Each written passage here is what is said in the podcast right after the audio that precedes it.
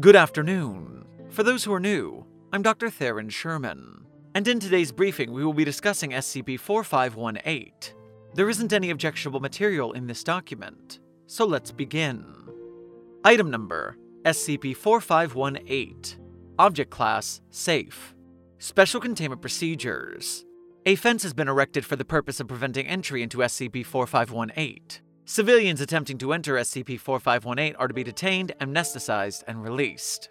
Description SCP 4518 is an anomalous structure located at the end of the Old Holloway Boardwalk in San Francisco, California. SCP 4518 consists of a narrow tunnel passageway containing 207 posters for missing children, primarily between the ages of 6 to 12, who disappeared from January 1, 1975 to December 31, 1999. Individuals who traverse SCP 4518 have reported inexplicable feelings of dread, somberness, or a sensation likened to, quote, falling off the edge of the world.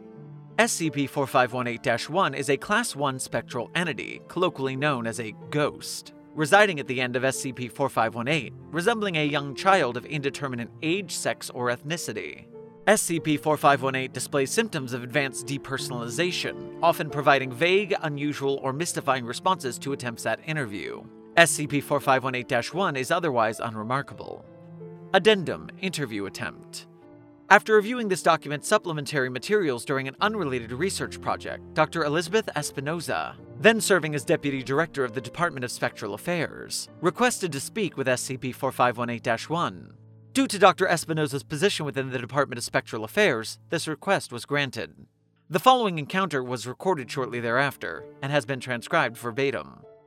Begin log. Hello. SCP 4518 1 turns to Dr. Espinoza. You. Huh. Well, that was fast. I don't understand.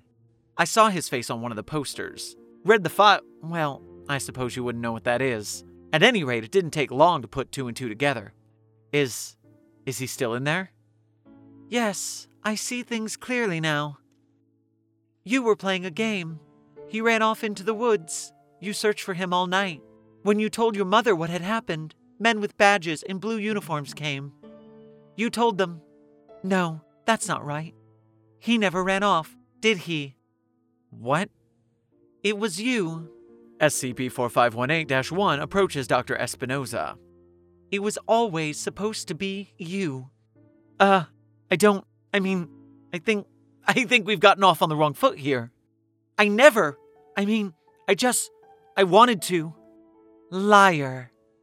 Dr. Espinoza is lost. End log. File update. As of April 24, 2022, SCP 4518 now contains only 206 missing persons posters. No individual by the name of Dr. Elizabeth Espinoza has ever been employed by the Foundation. Further investigation is ongoing.